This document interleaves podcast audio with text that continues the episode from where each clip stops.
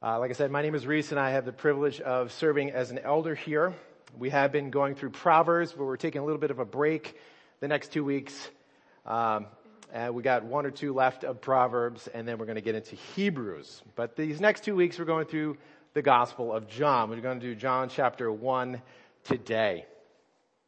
There is this incredible claim by Jesus that I feel often gets overlooked, or at least it doesn't give, get the attention that I think it should get. When Jesus was having an argument, one of these tussles with religious opponents, he said this in John five forty-six. He said, if you believed Moses, you would believe me, for Moses wrote about me. Now, Moses is believed to have written the first five books of the Old Testament, and it is at least a thousand years before Jesus, likely more.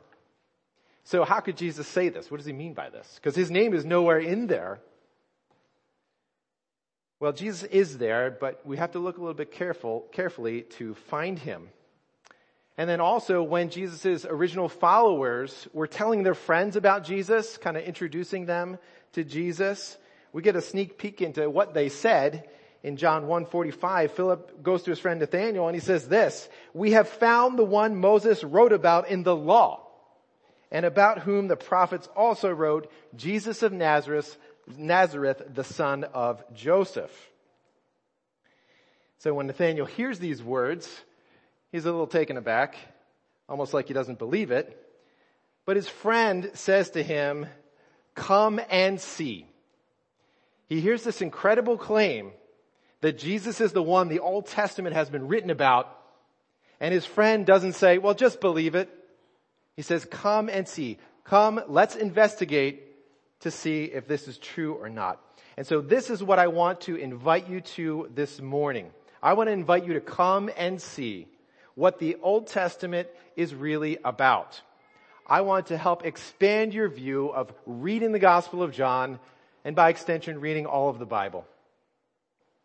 And ultimately, I want you this morning to come see Jesus for who he is and understand his love for you greater than you did when you first came in. So if you would, bow your heads with me and let's pray together. God, thank you for your time, or your word this morning and our time in it together. Thank you for the Gospel of John that is written for our benefit, that we may see and know you, that we can investigate, we can ask questions, we can learn. Help soften our hearts this morning, no matter what burdens we came into this room carrying, what worries or stresses are on our minds right now. Help us to let those go, to see that life has one purpose. It has one meaning. It is greater than us ourselves and our own little worlds. Help us to gaze as you see the world, as you see us through Jesus. Help us to have soft hearts to your word this morning in John one and expand our love for the scriptures. We pray this all in your name. Amen. So the author of John, he took great energy and care to clearly and convincingly show how Jesus is foreshadowed in the Old Testament and also directly spoken of in the Old Testament. And if you look on your outline, you can see there are three points that we're going to cover this morning in John one. We are going to find Jesus. We're going to find his identity, his mission, and his way. And as we work through John chapter one, just to put it on your radar, I'm going to cover six Old Testament references, two per major point. And you can't talk about the Gospel of John without talking about his intended purpose, which he says in the book, one of the clearest statements in any scriptural passage. At the end of the book, John twenty, verse thirty-one, he says, this was written that you may believe that Jesus is the Christ, the Son of God, and that by believing you may have life in his name. So that's why he wrote this. So no matter where you're at in your faith journey this morning, John wants you to have life by reading these words about Jesus. So let's read chapter one, one through eighteen, and it should be on the screen. So I'm going to be reading the New International Version from nineteen eighty-four, because that's the one I know best, and this is the Bible that has stuck with me, even though it's out of print. So I have it up on the screen for you. In the beginning was the Word, and the Word was with God, and the Word was God. He was with God in the beginning. Through him all things were made. Without him nothing was made that has been made. In him was life, and that life was the light of men. The light shines in the darkness, but the darkness has not understood it. There came a man who was sent from God. His name was John. He came as a witness to testify concerning that light, so that through him all men might believe. He himself was not the light. He came only as a witness to the light. The true light that gives light to every man was coming into the world. He was in the world, and though the world was made through him, the world did not recognize him. He came to that which was his own, but his own did not receive him. Yet to all who did receive him, those who believed in his name, he gave the right to become children of God. Children born not of natural descent, nor of hu- a human decision or a husband's will, but born of God. The Word became flesh and made his dwelling among us. We have seen his glory, the glory of the one and only, who came from the Father, full of grace and truth. John testifies concerning him. He cries out saying, "This was he of whom I said, he who comes after me has surpassed me because he was before me." From the fullness of his grace, we have all received one blessing after another. For the law was given through Moses. Grace and truth came through Jesus Christ. No one has ever seen God, but God, the one and only, who is at the Father's side, has made him known. I mentioned we're going to be, do, be doing two Old Testament references per point here. And our first one is at the very beginning, in the first three words of the Gospel of John. He says, "In the beginning." Now, you probably have heard that before. Those are the first three words that start the entire Bible, the creation of the world, creation of the universe. In the beginning, God created the heavens and the earth. So why would John start his story about Jesus this way? And to add to that, I don't know if you noticed when I was reading this, he doesn't actually say Jesus' name till the very end. He calls him the Word. And so in this story about Jesus and his life, why would he start this way? I mean, he could have said, "This is a story about Jesus," and just gotten right into it. But he doesn't do that. You know, imagine a movie starting that way. This is a movie about a guy who gets a miraculous superpower.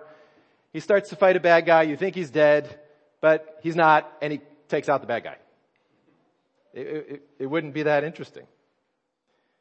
See, John wants us to see the beauty, the grandeur of what story that he is telling, and he wants to draw you in. In these three words at the start of this gospel, I would say are one of the most boldest statements in all of storytelling in the history of the world. Because what he's saying is that what I'm about to tell you is on the level of the creation of the universe itself. This is not a mere story. This is what life and reality are all about. And so we better pay attention in those first three words. He goes on in the first three verses to say that this Word was there at the beginning. The Word was God himself. And in verse three, all things were made through this Word. And he's talking about Jesus. So Jesus was God at the very beginning. And so what John is saying is he's getting our attention and saying this is going to be a story about the Creator God and what he is doing in this new creation. And in the first sentence, sen- sentences, we see part of Jesus' identity, that he is God, and again, that this story is on the level of the creation of the universe. But in this section, that's not all that we find out about Jesus' identity. Look down at verse fourteen. The part that I read says, "The Word became flesh and made his dwelling among us." And uh, at first, you may not see that that's a Old Testament reference, uh, but it is a big one. So listen to, uh, oh wait, the, the English translation here helps us because it tries to t- contemporize it, but the Greek is the word tabernacled. So he tabernacled with us. Listen to what a Bible, Bible commentary says about this. He says the author is alluding to the Old Testament tabernacle where the Shekinah, the visible glory of God's presence, resided. The author is suggesting that this glory can now be seen in Jesus.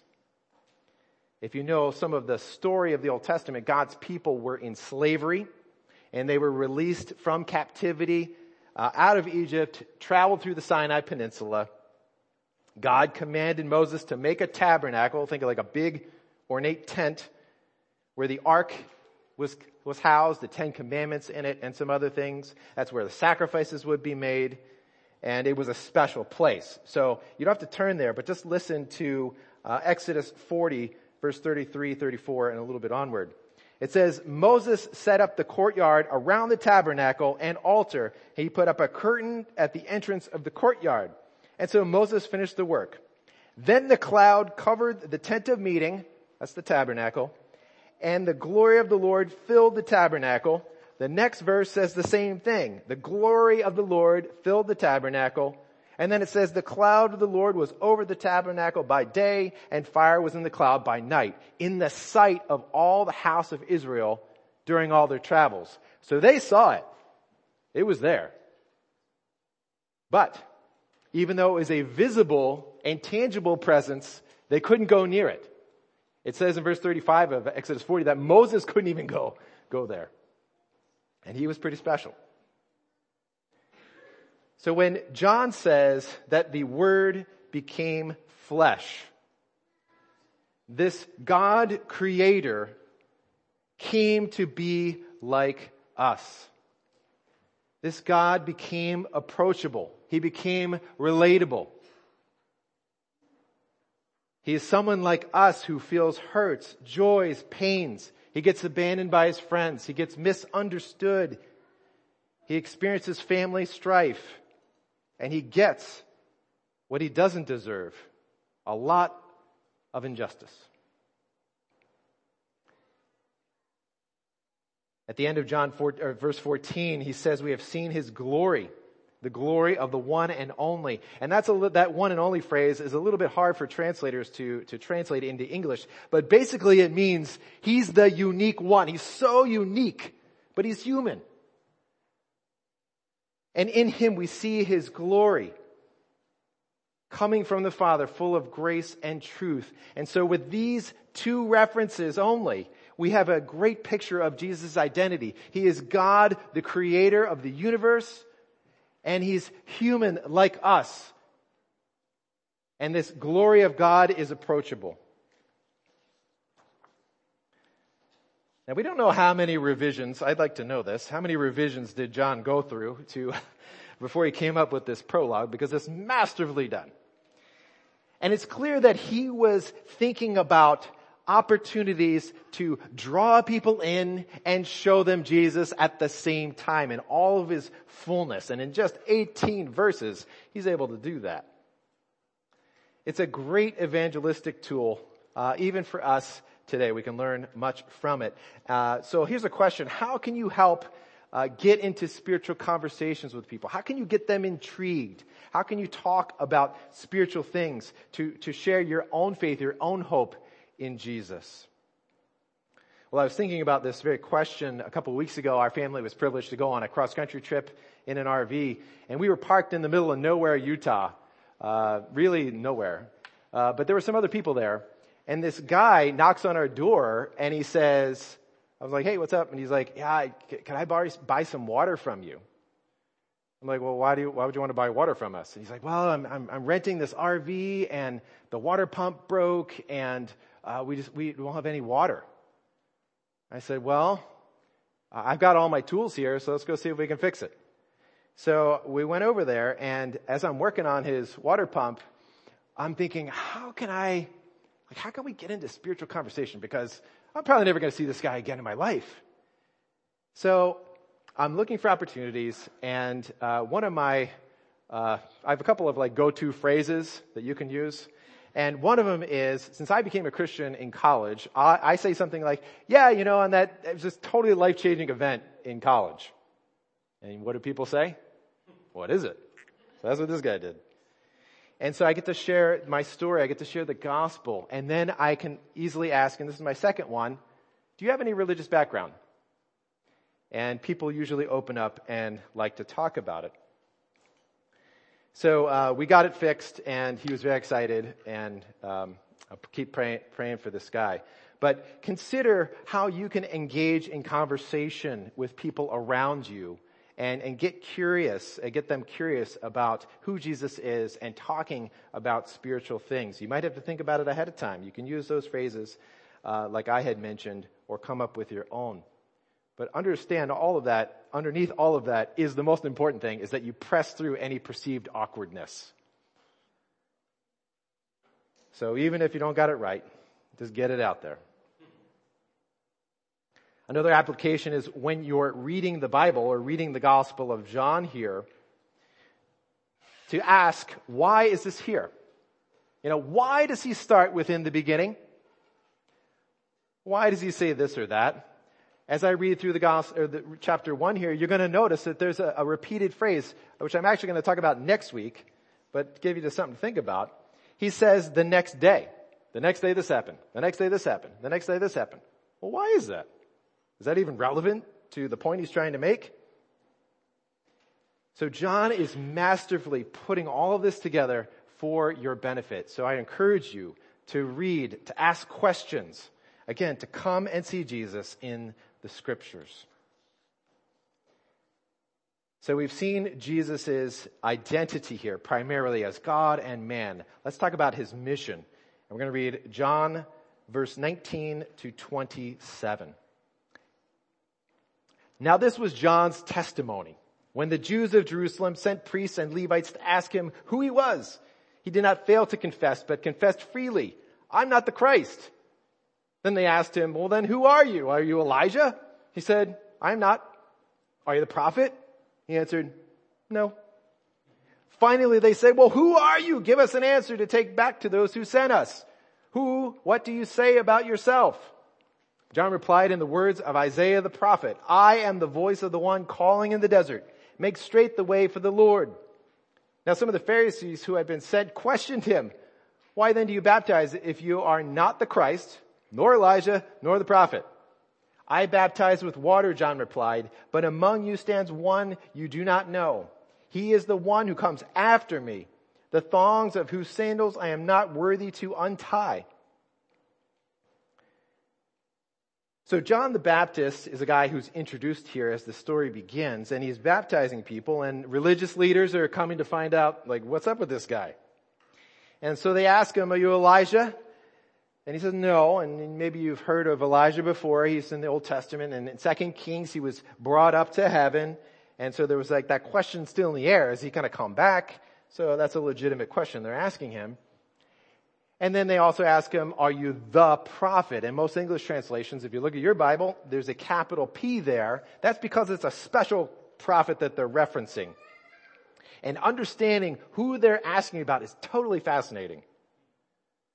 And in order to know who this is, we have to start in the Old Testament with something Moses wrote. And if you want to turn there, turn to Exodus twenty. We have to start to understand who this prophet is by looking at the Ten Commandments. Exodus twenty is one of the sections of the Ten Commandments. There's another in Deuteronomy five. As Moses is doing some summary work in Deuteronomy. But in chapter twenty of Exodus, verse eighteen, so you can look on your Bible, you can see the Ten Commandments. All Israel's there, the mountain's there, Moses is on the mountain, there's smoke. And let me just read it. When the people saw the thunder and lightning and heard the trumpet and saw the mountain in smoke, they trembled with fear. They stayed at a distance and said to Moses, speak to us yourself and we will listen, but do not have God speak to us or we'll die. Moses said to the people, don't be afraid. God has come to test you so that the fear of God will be with you to keep you from sinning. The people remained at a distance while Moses approached the thick darkness where God was. I wish we could linger here a long time, but there's really one point that I want to point out, is that what these people see is that the, the, the ten, and what the Ten Commandments represent is that God has shown them their sin. And they know it. And what are they asking for? They're asking for Moses to get in the way. We don't want to talk to God. We, Moses, we want you to be in between us and God. We want you, Moses, to be the intermediary. Okay, keep that in mind. Now flip over to Deuteronomy eighteen. Deuteronomy is uh, written by Moses, and it is kind of at the end of his life and some summary. So his like final thoughts, commands, uh, encouragements to the people of Israel. And in Deuteronomy eighteen, it talks about the prophet, starting in verse fifteen. And if you don't want to turn there, just listen. It says, "The Lord your God will raise up for you a prophet like me from among your own brothers. You must listen to him, for this is what you asked for Uh, asked of the Lord your God at Horeb on the day of the assembly, when you said, 'Let us not hear the voice of the Lord our God, nor see this great fire anymore, or we will die.' The Lord said to me, 'What they say is good. I will raise up for them a prophet like you from among their brothers. I will put my words in his mouth, and he will tell them everything I command him. If anyone does not listen to my words that the prophet speaks in my name, I will call him to account.'" So what Moses is telling the people here is that there is going to come this prophet who is like me in the future. And he will be like Moses in the sense that he leads people out of slavery. He will be like Moses in that he's human, but he has an intimacy with God. And he's like Moses that he will be an intermediary between man and God. And why is this prophet going to be raised up? This is what I find so fascinating and crazy. In verse sixteen, it says, Moses is writing to the people, the reason this prophet is coming is because you asked for it. The Ten Commandments were given, and you guys said, we need an intermediary. We cannot be close to God because of our sin. And in verse seventeen, the Lord says to Moses, what they're asking for is good. He will raise up a prophet. Can you guys guess who that is? See, Jesus is the one who was requested at the Ten Commandments and fulfilled when he came. That is who capital P prophet is talking about. And if you don't believe me, read Acts three, because Peter says the same thing. So there is a clear connection between Jesus and the Ten Commandments. And the Ten Commandments, again, show us our own sin. They show us that we are not right with God, that we need help. We need an intermediary. I remember when my uh, college roommate first asked me, do you want to believe in Jesus? And well, he asked it several times, but I remember the, the last time. And I said yes, because I knew that I was not right with God. And I had felt like there was this hammer over my head about to drop, and I had no way out, except one. And he showed me Jesus, and I believed that Jesus was my way out. He was that intermediary. And life has not been the same since. But even though that is the most best, goodest news you would ever hear, you will not come to that unless you know the bad news, that you need him. And so I'd encourage you, read the Ten Commandments, even read them as a question, and it'll show your own failings, your own sin, right? Have you ever lied? Have you ever coveted anything? Have you ever stolen anything or taken anything that wasn't yours? It's easy to see our sin when we stop and think about it. Later, we're going to be celebrating communion over here, and uh, part of that whole thing is remembering what Jesus did for us. So as we're, uh, you know, the musicians are playing, and as you're in your seat, uh, I'd encourage you, just consider your own heart and where you're at with God. And look to Jesus, because he's the one that takes away sin, so follow him. So Jesus' mission was to be this prophet that Moses wrote about. The second one that I want to focus on under his mission is from John's own lips here, as he quotes Isaiah forty, verse twenty, verse twenty-three. Oh, it's Isaiah forty-three, but it's verse twenty-three in chapter one. So he's quoting Isaiah when these people ask him, like, who, you know, who are you? Like, what's up with you? And just to summarize, Isaiah is, the second half, is talking about this servant who's going to come, who's going to save Israel. He's going to die for their sins so that they can be free. And this, this introduction to who this person is happens in, in chapter forty with the forerunner who says, I'm coming to lay the groundwork for this suffering servant. And so John the Baptist is saying, I'm that guy. And so the people listening would know the context and know what he's bringing in just by this one verse, that he is introducing who this person is, this suffering servant. And perhaps the most uh, uh, clearest testimony about Jesus in the Old Testament is Isaiah fifty-three. And if you haven't read it, please read it. I'm going to read a couple verses. But what John is trying to get his audience to realize is that this is bringing in a whole lot of context with this one verse. So again, if if, if I were to say, because I've used this illustration before, but uh, if I said, you know, four score and seven years ago, or one small step for man, or for the kids, Mario. Right? That's a one word one. You know what I'm talking about. You know what it means. You know all the emotion. You know all the things behind it.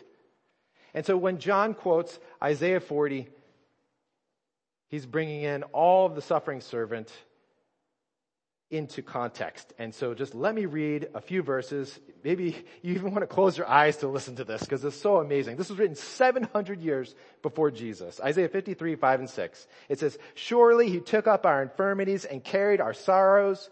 Yet we considered him stricken by God, smitten by him and afflicted.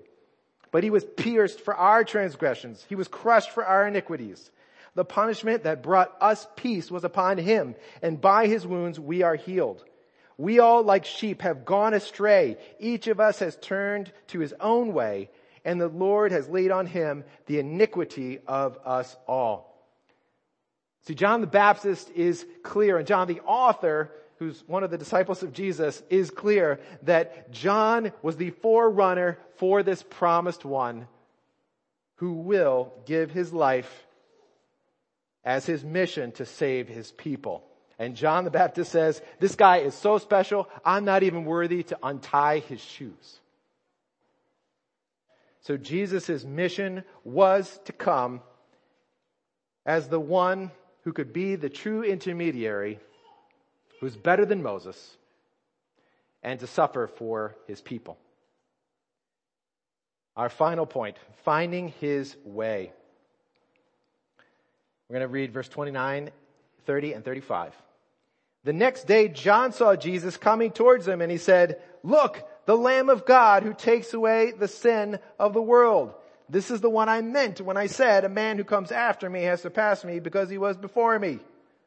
And then skip down to verse thirty-five. The next day, John was there again with two of his disciples. When he saw Jesus passing by, he said, look, the Lamb of God. This phrase, the Lamb of God, is nowhere else in the Bible. John uses it twice, and he's taking two Old Testament motifs and ramming them together. So there's God, obviously, and there's the Lamb, which represents the sacrificial system. And there are so many references to sacrifices in the Old Testament that we don't have time to, to look them up. But one that I wanted to put on your radar that happens early on, written by Moses, is Genesis twenty-two. Listen to this. Abraham and Isaac. Abraham took the wood for the burnt offering and placed it on his son Isaac, and he himself carried the fire and the knife As the two of them went together, Isaac spoke up and said to his father, Father? Yes, my son? The fire and wood are here, but where's the lamb for the burnt offering? Now, the tension in the story is that God told Abraham to sacrifice his son, but his son didn't know that. So he's like, where's the, where's the lamb? The angel of God prevents him from doing it. He was testing Abraham. But Abraham said to his son, God will provide the lamb for the burnt offering, and they went on together. And then later on it says, Abraham looked up, and there was a ram caught by its thorns in the thicket. He went over, took the ram, and sacrificed it as a burnt offering instead of his son. See, substitution has been at the heart of sacrifice from the very beginning. And this is Jesus' way. The pathway to forgiveness is through substitution. Like I mentioned, we're going to be doing Hebrews in a little bit here. Hebrews ten four says, it is impossible for the blood of bulls and goats to take away sins. And so all of those sacrifices in the Old Testament that we read about or that you read about, what they're doing is pointing us ahead to the true sacrifice that could really take away sin. And that's what Jesus did. So John has it right in verse twenty-nine. The Lamb of God who takes away the sin of the world. His way is a way of substitution. Look down. We're going to read verse forty-five to the end of the chapter for our last Old Testament reference. Philip found Nathanael and told him, we have found the one Moses wrote about in the law and about whom the prophets also wrote, Jesus of Nazareth, the son of Joseph. Nazareth? Can anything good come from there? Nathanael asked. Come and see, said Philip. When Jesus saw Nathanael approaching, he said to him, here's a true Israelite in whom there's nothing false. How do you know me? Jesus answered, I saw you while you were still under the fig tree before Philip called you.